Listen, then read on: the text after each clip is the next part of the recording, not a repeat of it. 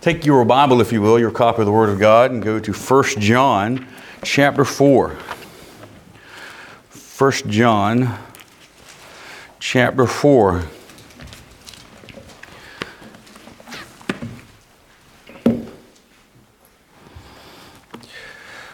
Uh, you know, this month of November, it has, has brought some chilling temperatures our way.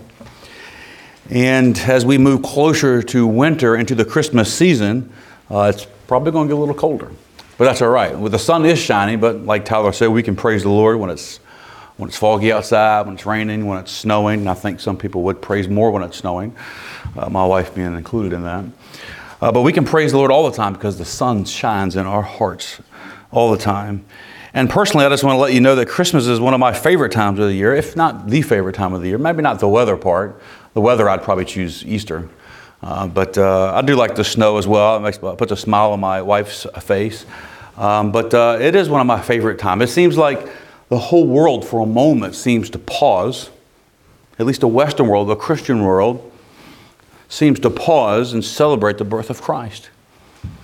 Uh, and I realize that most of Christmas is unfortunately commercialized these days, but I still enjoy hearing songs about Christ. Uh, and you can hear them outside the church. Uh, compared to what you'd normally hear when you say walk through IKEA or something like that, you hear now, you can walk through here and hear Christmas songs. S- songs about God becoming man, even in IKEA. You know, it just puts a smile on my face when I walk into the Bauhaus, for example, and I hear over the loudspeakers, Joy to the world. In English, the Lord has come. Let earth receive her king. I wonder if the person who's putting that together is even a believer. Or he just, oh, it's Christmas music, just put it on there. Like Paul, I think we can praise the Lord that even, even though Christ is preached in contention or Christ is preached by mistake, we can take joy in the fact that he is preached. Joy to the world, the Lord has come. You know, the celebration of Christmas is more than 2,000 years old, and it still provides an opportunity to those who truly know Christ, you and me, to share our faith. It gives you a little window that is not normally present during the rest of the year. It's, a, it's an opportunity to be a little bit more bold. You can say, why, why are you so happy during this Christmas season? Why do you decorate? Why do you, why do you have a manger scene? Why do you do all these things? Well, it gives you an opportunity to, to share the gospel. It gives you an opportunity to share the Lord Jesus Christ as your wonderful Redeemer, your, yours and mine. And as we approach the the end of November again into the Christmas season, we also approach the end of our study here in 1 John. I hope it's been a blessing to you. Uh, I truly hope the study and, and all the sermons brought us all as a church a little closer to God. Uh, I pray that he, met, he has met with you during your personal devotions as you open up the Word of God, whether it's in the morning or evening, and you turn to 1 John, and, and maybe God has brought something to your attention, maybe during the sermon or maybe even during your own uh, personal walk and personal study that your faith has been deepened over the fact that God became flesh. God loves this world. Uh, he's not willing to any should perish. And John just highlights a lot of those things here uh, in this first epistle. In fact, First John can easily be a source, a source text for the entire Christmas season. It has a strong emphasis on God becoming flesh.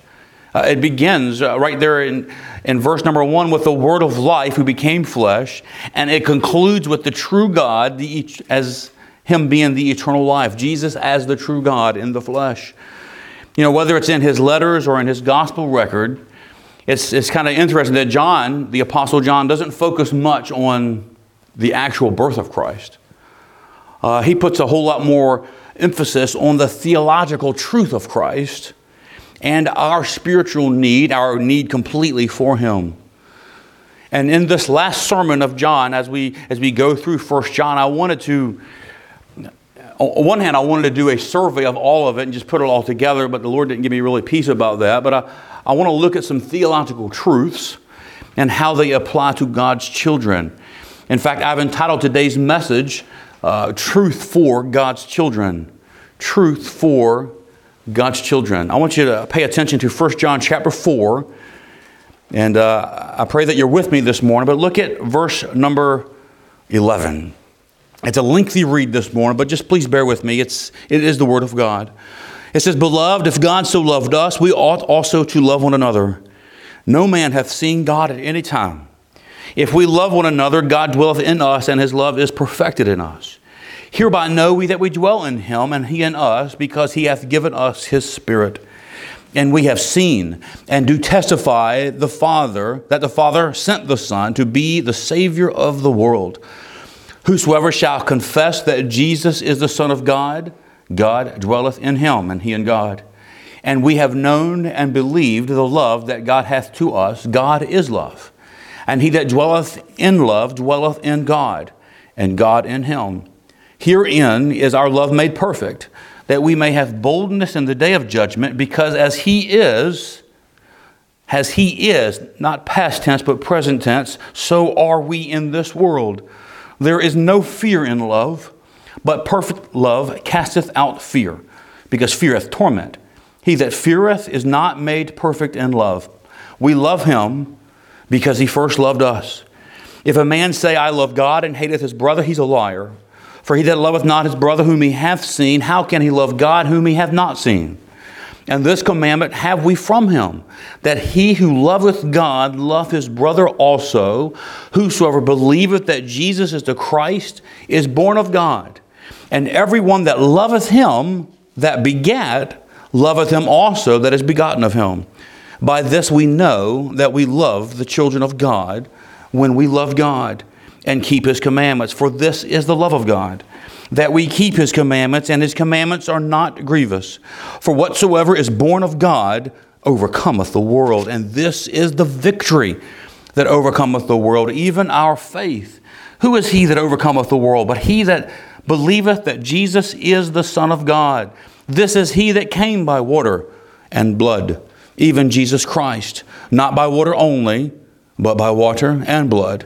And it is the Spirit that beareth witness, because the Spirit is truth. Verse 7 says, For there are three that bear record in heaven the Father, the Word, and the Holy Ghost.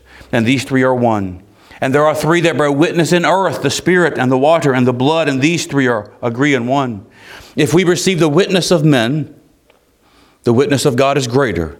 For this is the witness of God which he hath testified of his Son. Verse 10 says, He that believeth on the Son of God hath the witness in himself. He that believeth not God hath made him a liar, because he believeth not the record that God gave of his Son. And this is the record that God hath given to us, eternal life. And this life is in his Son. He that hath the Son hath life. And he that hath not the Son of God hath not life. And these things have I written unto you that believe on the name of the Son of God, that ye may know that ye have eternal life, and that ye may believe on the name of the Son of God. Let's go to him in prayer. Heavenly Father, Almighty God, this morning, Lord, we love you. Lord, we're thankful so much, Lord, that we have a, a living God. We have a living God who became a living man, who robed himself in flesh for our sin, and because he loved us, Lord. Lord, we have an Almighty God that's meeting with us this morning, that you are in our hearts this morning. You are in our midst this morning. This is your church. This is your gathering, your collection of saints, Lord. Lord, and we are here to worship, Lord. Here are we to worship you, Lord. We want to be revived by the word you have for us this morning. We want to be rekindled this morning. We want to show our love and live in a way that brings you honor and glory beginning this very moment, Lord. Lord, send us a stirring this morning. Stir our hearts right now, this very moment, Lord. Lord, in a way that we know for sure that you're meeting with us at this very moment. Lord, we know that we can't get this moment back. We want to live it for you. We want to give it all to you. We want to surrender every aspect of our life, our thoughts from yesterday, our plans for tomorrow, all that we are, every ambition that I have, Lord, I throw it at the cross, at the foot for you to have and to enjoy and to endure and to do whatever you want with me, Lord. Here am I. Here are we. Lord, we thank you for the cross. We thank you for becoming flesh, Lord. We thank you for the book this morning. And we thank you for loving us. And we know that we can only love you because you first loved us. Thank you for that, Lord. Thank you. In Jesus' name we pray. Amen. Truth for God's children. I want you to look again at verse number 18 of chapter 4. The Bible says there is no fear in love. I love that passage. There, there is no fear in love, but perfect love casteth out fear. Perfect love removes fear, because fear hath torment. He that hath he that feareth is not made perfect in life. The first theological truth I want to talk to you this morning about is a perfect love. A perfect love. You know, in this short epistle of only five chapters, John uses the variation of love some 50 times, just shy, 50, I think 47 times. Love or lovest or, or something like that. Loved 50 times. And with many different perspectives. Uh, some on the eternality of it, some on the greatness, behold what manner. But here he has an emphasis on the perfection of that love. Look at verse 18 again. He says, There is no fear in love, but perfect love cast out fear. Perfect love cast out fear. That word for perfect here is a reference to completion. It's not a reference to sinless, although it's God, so it's, it's a, a perfect love from God is going to be sinless. Uh, but a perfect love, a complete love, is one that casts out fear. And here is the interesting part it is,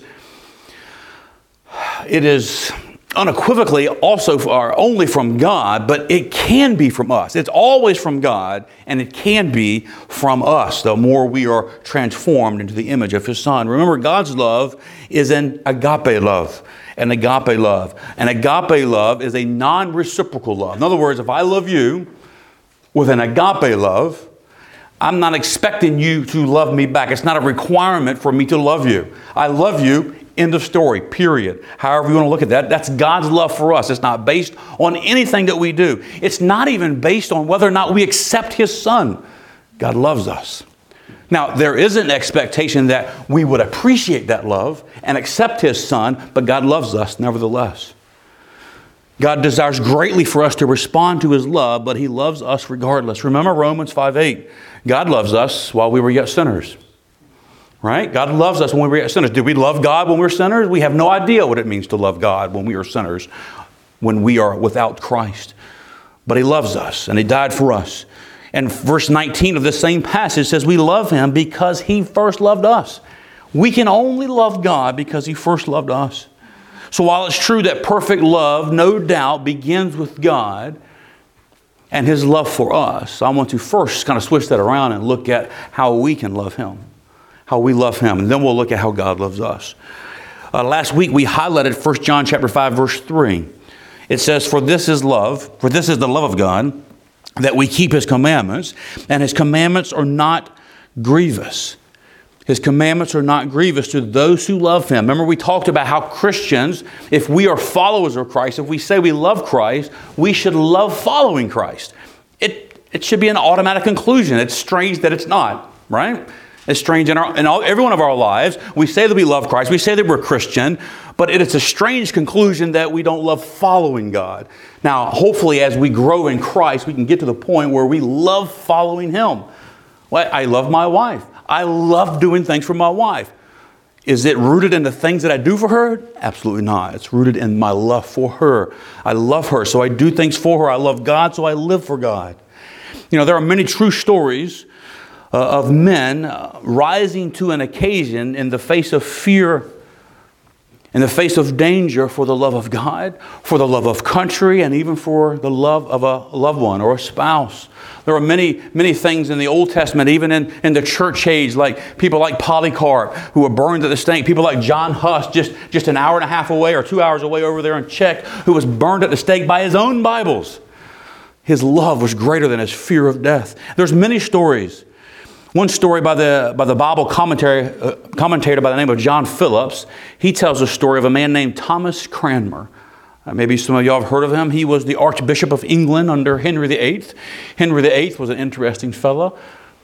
Uh, if you study that out, it was also during uh, the reign of Mary. She was trying to get to the throne, and you know a little bit about her. But during uh, Archbishop uh, Thomas Cranmer's service to England, he would go back and forth, he would vacillate back and forth in agreement with the papacy, and then he would go back and forth with agreement to the Church of England. Remember, the Church of England is kind of like they want to be Catholic, but they don't want the Pope right? So they wanted, that's maybe an oversimplified uh, view of it, but the king, King Henry, wanted his own religion there. He wanted his own thing, and he didn't want to be under the yoke of the Catholic Pope. Well, Mary was a Catholic, and Cranmer is the Archbishop, so it kind of puts him in a bind there. And he wrote many things, and sometimes his writings would go with the Pope, and then sometimes his writings would go with the King of England. And it wasn't like he would just you know, be a little bit here. Little, it, there were bold, contradictory letters of his life. They're written, you can find them in history. They contradict each other.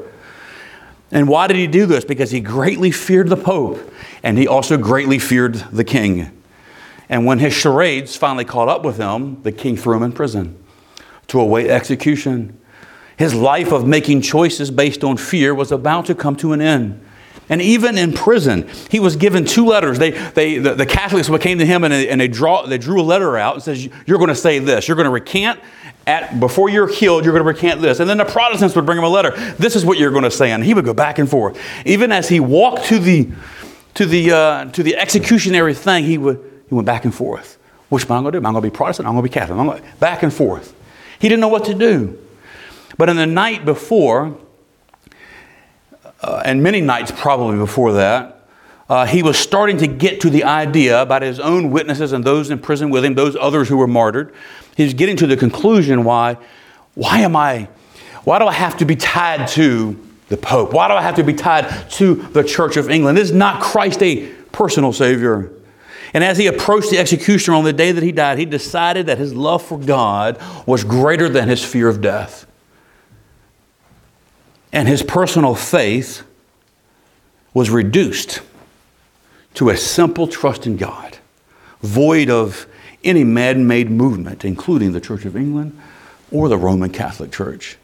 He said these words moments before he was burned alive at the stake. He says, For as much as my hand offended in writing contrary to my own heart, therefore my hand shall be the first to be punished it shall be the first to be burned in the fire. And it is said that his hand, as he was burned at the stake, he held his hand resolutely in the hottest part of the fire until his body perished. It stayed there all the way to the end because he wanted to stand for God. Now, friends, I, his life of fear very clearly gave way to his love for God. And I hope with every fiber of my being that our lives don't end anything like that. But I wonder if our love for God is greater than our fear of men? Is our love for God greater than our fear of men? Is our love for God greater than anything in this world? Is our love for God greater than our fear of others? Is our love for God greater than our fear of being executed? Is it greater than a fear of a bad career? Is it greater than a bad conversation with my spouse or with my wife or with that's the same thing, I guess. But with, with anything, is it greater than uh, a conversation with my mother in law? Is it greater? Than, do I fear God more? Do I love God more than I fear that conversation? Is my love for God greater than being excluded in the workplace? Is it greater than being excluded in the school place? Is our love for Him greater? You know, the litmus test that answers this question is quite simple. The Bible says, This is the love of God, that we keep His commandments and his commandments are not grievous. So get this now, very simple. If we don't keep his commandments for fear of being excluded or any other thing, then the love that we have is lacking. Right out of the Bible. If the love, if, if our fear of anything else keeps us from living out our life, then our love for God is lacking. Because he that feareth is not made perfect in love. If we are not living a life that is honorable before God because we feel it's too much. It's just too much to live for God. It's just, you know, people might think I'm weird. People might associate me with that preacher down in Hermansdorf. People might think I'm too religious. They might drink, I drank too much of the Kool Aid. I'm too old fashioned. Well, first of all, that is fear. And second of all, our love for Him needs some work, if that's our conclusion. If we cannot overcome a raised eyebrow in the workplace or a slight disapproving gesture from a skeptical colleague, how are we ever going to live a righteous life? How are we going to live a victorious life before God? Our love for God must be greater than our fear of man. That is a perfect love. That's a perfect love. Do we have a perfect love? And as I mentioned earlier, it begins with God. So while John puts a strong emphasis from John, or there's a strong emphasis from John for us to love God and others with that complete love, that perfect love, this perfect love exists first and foremost with God right? It's, we, we know that. It's not a surprise for us. And God's perfect love, what does it do? It casts out fear. Just like Cranmer's love, he came to the point where my love for God is greater than anything I'm going to face, so I will stand and I will recant all those things that are contrary to the Word of God, and I will stand. Well, God's love also casts out fear, even greater than our love for Him. Because when we realize and recognize how great and perfect God's love truly is, fear has no factor in our life. It has no factor. You can actually take it down. When we're starting to fear, you can check the block. Where's my love? Where is my love for God? God's perfect love casts out fear. His love for us is not the weak part, it's our recognition of it. It has the ability to remove fear. Think of it this way I know that my wife loves me, uh, and her words and her actions have have conveyed that and proven that time and time again. And she is certainly not perfect. Don't tell her I said that. But her love is her love also is not perfect. But God's love for me is perfect. But when it comes to my wife, I have no fear of infidelity because of her love for me. Does that make sense? I have no fear of her love because to me, her love is a perfect love and it casts out all fear of infidelity and many other things. And again, God's love for me is greater. And how do we know that God loves us? The Bible tells me so. Remember those little songs we sang when we were children? His love removes my fear of being forsaken. I am not afraid. As I stand before you this morning, I am not afraid to give my whole life to Jesus Christ because He will not forsake me. Because I know that He loves me and His perfect love casts out any fear that I have that I live in my life for naught. All that fear is gone. Yes, I fall and I falter, I come to a point, but when I'm right, and you know you're right, you get to that point when you know you're trusting all that you have in God and you know that fear cast or that love cast out any fear that you might have. There is fear. I mean, think of the mission, missionaries that are before they get to the mission field, or even as they're new on the mission field, they get here. What drives them there? Love drives them there. A love for God and a love for their fellow man. And that love trumps any fear there is of whatever I may face. How do people like, like Elliot's go to wherever they went and give their whole life? And then their loved ones go right back to the same place, the spouse if you know, even of one, and still go on. How do they go how do they face such, such fear and such danger? Perfect love cast out fear. Perfect love cast out fear. Again, how is your love this morning? Do you really love God? Do we really love God? Do we have a perfect love for God? It changes everything. It really does. It revolutionizes everything. It, it, it colors everything in your life. Everything. And if it doesn't, we have to check ourselves and see where our love is at. It's nothing boring about God. Nothing at all. We want to love Him, and that perfect love casts out all those things. But there is an ingredient here I want to, I want to highlight. An, an ingredient here in this equation that we haven't mentioned this morning yet. Because knowing that God loves us is, of course, an important thing to know, but possessing and recognizing that type of love possessing and recognizing a type of love from God that removes faith or removes fear requires faith. It runs on the rails of faith. And if we are to overcome anything in this world, it's by grace through faith. Look at verse 4 of chapter 5. It says, For whatsoever is born of God overcometh the world. And this is the victory that overcometh the world, even our faith. In order to experience the perfect love of God, we must first possess a powerful faith. A powerful faith. Now, truthfully, even a faith the size of a mustard seed, as our Savior says, can open the door of love that's found in the person of Jesus Christ.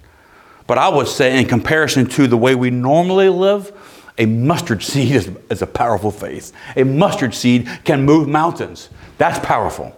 That is a powerful faith. And during the ups and downs of our life, there are many things that we're going to face that we're going to need to tap into that powerful faith, but powerful faith to overcome these things. That there are so many cheap fixes in this world, so many remedies. Even when it comes to God, you ever read those books, Seven Ways to Walk True with God, or, or this and all these trickies? This is the way we walk with God. We read this book, we dedicate our life to this.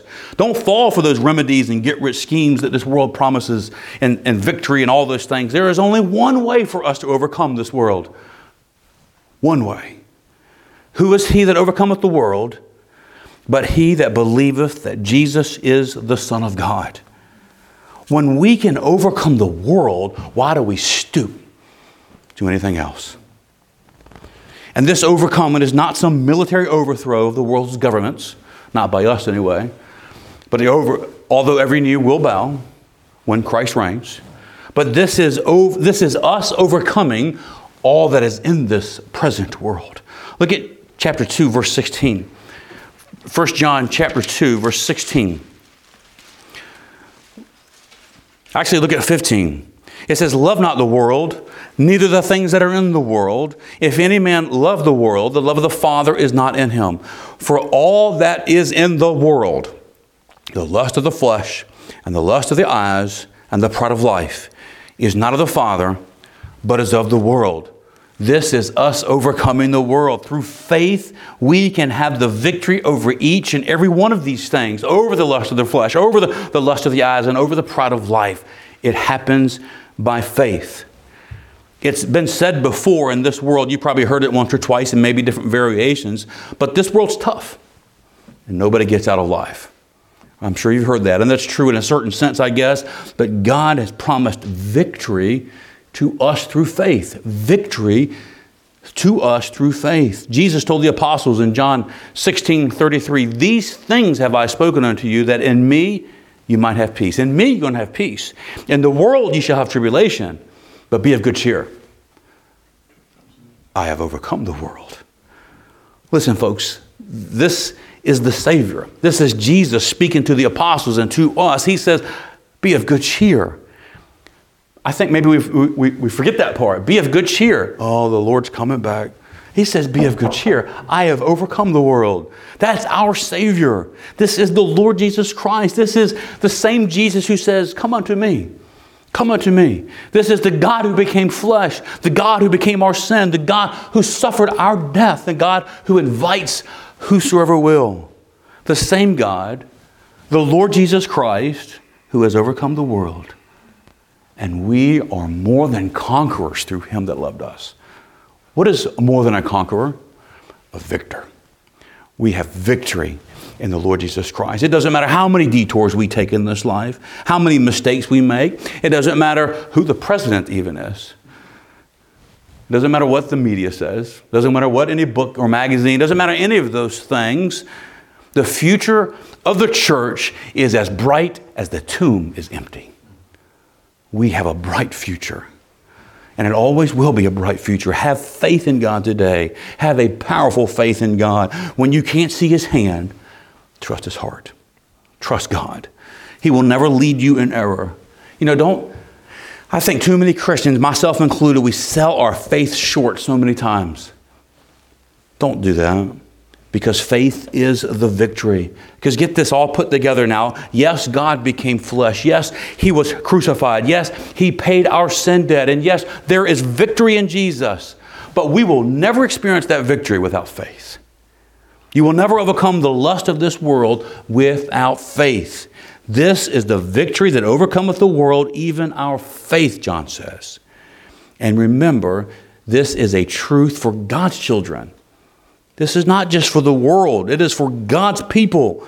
We can't just trust Jesus Christ for salvation and ignore Him in every other aspect of our lives. It doesn't work that way. One would beg the question Did we trust Him for salvation? Get this now the shield of faith works in conjunction with the helmet of salvation. It's all one kit of the same, of the same uh, armament, it's all together.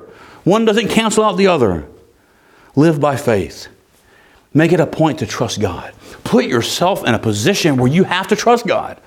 There's nothing wrong with that. That's not tempting God. There is a, a, there is a place where we can tempt God, but make yourself faith Make yourself have faith in God on purpose. Make it a point to trust Him with what you cannot see. We can't see tomorrow anyway. Trust Him. Plan, do the best you can, trust God, live by faith. The just shall live by faith. Notice that in Habakkuk 2.4. You don't have to turn there, but it doesn't say the just should live by faith. It says the just live by faith. We are the just because of Jesus Christ. We don't live by faith because we desire to live by. It's, it's actually turned around, if you will. If we're living by faith, there's a good evidence that we are the just. We are, we are believers. And then notice again, 1 John chapter 5. Look down at verse number, verse number 5. So we have a perfect love, we have a, we have a powerful faith. And verse number five says, Who is he that overcometh the world but he that believeth that Jesus is the Son of God? This is he that came by water and blood, even Jesus Christ, not by water only, but by water and blood. And it is the Spirit that beareth witness, because the Spirit is truth. For there are three that bear record in heaven the Father, the Word, and the Holy Ghost. And these three are one. And there are three that bear witness in earth the Spirit, and the water, and the blood. And these three agree in one. If we receive the witness of men, the witness of God is greater. For this is the witness of God which he hath testified of his Son. He that believeth on the Son of God hath the witness in himself. He that believeth on the Son of God hath the witness in himself. We have a personal witness from God, a personal witness. Get this now, God didn't just send a message of hope to the world. He didn't just send the gospel message. He didn't just say, Repent, for the kingdom of God is at hand. He was the message. He was the message and the messenger. It was a personal message. And if we see in this passage here in verse number seven, every person of the triune God had a part in our salvation. Every person, all of God, had a part in our salvation. Father, the Word, and the Holy Ghost. We cannot say that we have some God on some a distant galaxy somewhere with no desire to know man. The complete Trinity bears record to the contrary. All of God, He wants us to be saved. He gives us a record, He bears record of Jesus Christ. And what is that record? Look at verse 11 again. It says, This is the record that God hath given to us eternal life, and this life is in His Son. God's a personal witness of himself. He is a personal witness of himself. Notice also that the Trinity's record always points to one person of the Trinity, to Jesus Christ. The Holy Spirit, who inspired John, states that he came by water and by blood. And we won't get into too much detail here, but water could easily be a reference to Jesus Christ as God in the flesh with a focus on his birth and his baptism. And the blood is easily a reference to the cross. And the Spirit bears the Spirit, the Spirit bears witness, and the Spirit is truth. You know, when, when a baby is in the womb, uh, and we know something spectacular happened with the birth of Christ. There's no blood from Joseph in there, right? Um, but if you really look at the growth of a child in the womb, you know it doesn't have the, the blood of the mother. It produces the child produces his or her own blood. That's why a mother can have a different type blood type than a child. Right? It can have, and, and there's even cases where the blood type of the mother would kill the child if they were to mix, and vice versa. It makes its own blood. The child makes its own blood. Now think of that. Think of all the different blood types in the world today. A positive, A negative. I'm A negative. Anybody else A negative? A positive? All those things like that. But think of this. What type of blood did Jesus have? It did not come from Mary. It did not come from Joseph. It came from God, a precious blood. Maybe we can call it P plus, you know, a new, a new type of blood. And there's only one type of blood, his divine blood, that was shed for, for you and me. That blood is clearly a reference to the cross. Blood shed for you and me, for the sins of the whole world. And the Spirit bears witness of that. You know, one of the truths, one of the truths here I believe that John is trying to convey is that Jesus Christ, as the Son of God, was and is a personal witness of our need for eternal life. He is a personal witness of our need for eternal life. Again, God didn't just send a message of hope to the world, He was that message. He was a personal witness, and He was validated many, many times. He's validated by the Father, He's validated by the Spirit, He's validated by the Word. He was validated at His birth, at His baptism, at the transfiguration, at the empty tomb, at the ascension. He is also validated in Scripture and even in my life and in your life. And speaking of God's Word, this is, in fact, God's Word. I mean, we believe this, right? This is the Word of God. Do we really believe that? You know, there's no other collections of writings that compares to the Bible. Not even close. It is the foundation of our belief. We've not seen Christ in the flesh. We've not seen his pierced hands or the, or the pierce in his siding. We've based all of our faith off the Word of God. Yes, somebody might have led us to Christ. That's usually how it goes, but it's based off the authority of this book. And this book bears the witness of Jesus Christ. I know there are a lot of naysayers in this world. I know there's a lot of scoffers in this world. The Bible predicts them. But the witness of man changes. How many of y'all would say something today that you would never say 20 years ago? Probably all of us. Probably we have a conviction today that we that compared to our 20 year 20 year ago self, that conviction would almost be a black and white difference. Right? Maybe maybe 30 years ago. 40 years ago. but we our my point is our testimony changes. Our testimony very clearly who I was 30 years ago is not the person you see before you today. My testimony changes. My witness of who I am and who he is truly changes. But God doesn't change. He doesn't change.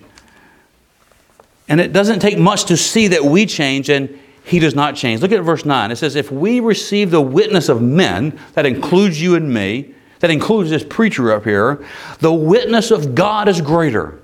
The witness of God is greater. And that witness points to the Lord Jesus Christ. It points to the Lord Jesus Christ.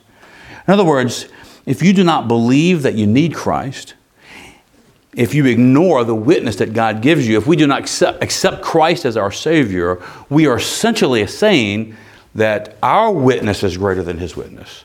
That we are greater than God, that He is a liar, and which is John's stronger language here. We are calling God a liar. Let's put it this way God is perfect and without sin, and we are not. Because of sin, we are destined for hell. Remember Romans 6:23? For the wages of sin is, is death. By one man, Romans 5:12, sin entered into the world, and death by sin, and so death passed upon all men, for that all have sinned. I think as Christians, we kind of forget that sometimes. Not, not from the world. We're quick to say the world's under sin, but sometimes we get to the point where I've been a Christian for a while. i I've been a sinner. We're sinners. We need God every single day. And the truth of the matter is that God loves us dearly. He loves the lost and he loves us. Look at 1 John chapter 4 verse number 10. The Bible says, Herein is love, not that we loved God, but that He loved us and sent His Son to be the propitiation for our sins. The testimony of John, the testimony of the Word, the testimony of God the Father, the testimony of God the Son, the testimony of God the Spirit, and the crux of the entire New Testament is found in verse 14 of chapter 4 we have seen and do testify that the Father sent the Son to be the Savior of the world. That is the most important thing for us to get a hold of. He is a personal witness. A personal witness. Verse 24 of chapter 3 says, Hereby we know that He abideth in us by the Spirit which He hath given us. Do you have the Son? Do you have the Son? Do you have a personal relationship with Jesus Christ? Listen, there are many people that sit just like this around the world who say they're believers, who walk the walk and talk the talk, but have no idea what it means to have a relationship with the Lord Jesus Christ. And we can pretend that God isn't real or that we have no sin or don't need a Savior, and we can smile and even convince ourselves that I've went off the deep end maybe. But if you, you know, if you take an honest look at yourself, you will know there, there is a void in you. There's a void in you. Don't let embarrassment stop you. Don't let ridicule and all those other things stop you from knowing for sure you have eternal life. God loves each of us enough not just to send a personal message of salvation, but to send his son to the cross. You will not find greater love than that. Not by water only, he says, but by water and blood. Do you have the Son? Do you have the Son? It's the difference between eternal life and eternal death. Do you have the Son? And then lastly, I want you to look at chapter 5, verse 12, as we kind of come to a close here this morning. The Bible says, He that hath the Son hath life, and he that hath not the Son of God hath not life. These things have I written unto you that believe on the name of the Son of God, that ye may know that ye have eternal life, and that ye may believe on the name of the Son of God. We have a present life. We have a present life. Verse 12, if you noticed, it's written in the present tense. If you have the Son, you have life. If you have the Son, you have eternal life now. It's that simple. It is a present possession. You know, think of it this way if salvation was not eternal and it was based and it was not based on the works of Christ and it was based on how well we lived, do you think verse 13 would be a little different? Would it be written a little different? Maybe it, maybe it would read like this These things have I written unto you that believe on the name of the Son of God, that ye may know that ye have conditional life. What sense does that make? It doesn't make any sense. Or that you know that you have temporary life. Or that you know you have a life as long as you keep on doing what's right. I mean, think about it. If we could lose our salvation at the moment of every sin, first of all, we could never keep it because all sin separates us from God. And second, a salvation, a salvation that is based on how well we keep His commandments, is not a salvation. It's works. It's works. Ephesians 2 8 9 says, For by grace are you saved through faith, and that not of yourselves. It's the gift of God, not of works, lest any man should boast. Not of works. Listen, God does not make us a divine partaker of His glory, as Peter talks about, resulting in eternal life, just so we can take it back. This is not the God we serve. He that hath the Son hath life. And these things were written that ye may know that you have eternal life. That you may know. Eternal life is a present life, and it's based on the authority of God's Word. And we can know that we have it. That's wonderful. We can know that we have eternal life. And this truth for God's children this morning, this knowledge should bring comfort to every one of His children. That should bring great comfort. That's, that's make a, an immortal soldier going on the battlefield. We have eternal life. We are free. Because of Jesus Christ, we are free. Because of Jesus Christ, we are free. He, he alone is the definition of perfect love. So I'm going to go down, look at this list here now. He is the definition of perfect love. He is the author and finisher of of our faith. He is a personal witness who not only sent a message, but was the message. And He is the divine giver of a present and eternal life. Tell me, what more could God do for us? What more could God do for us? What more does He have to do to get your attention this morning? What more is required of God other than Him becoming flesh, becoming sin, becoming our payment, and becoming the door to eternal life, and many other things?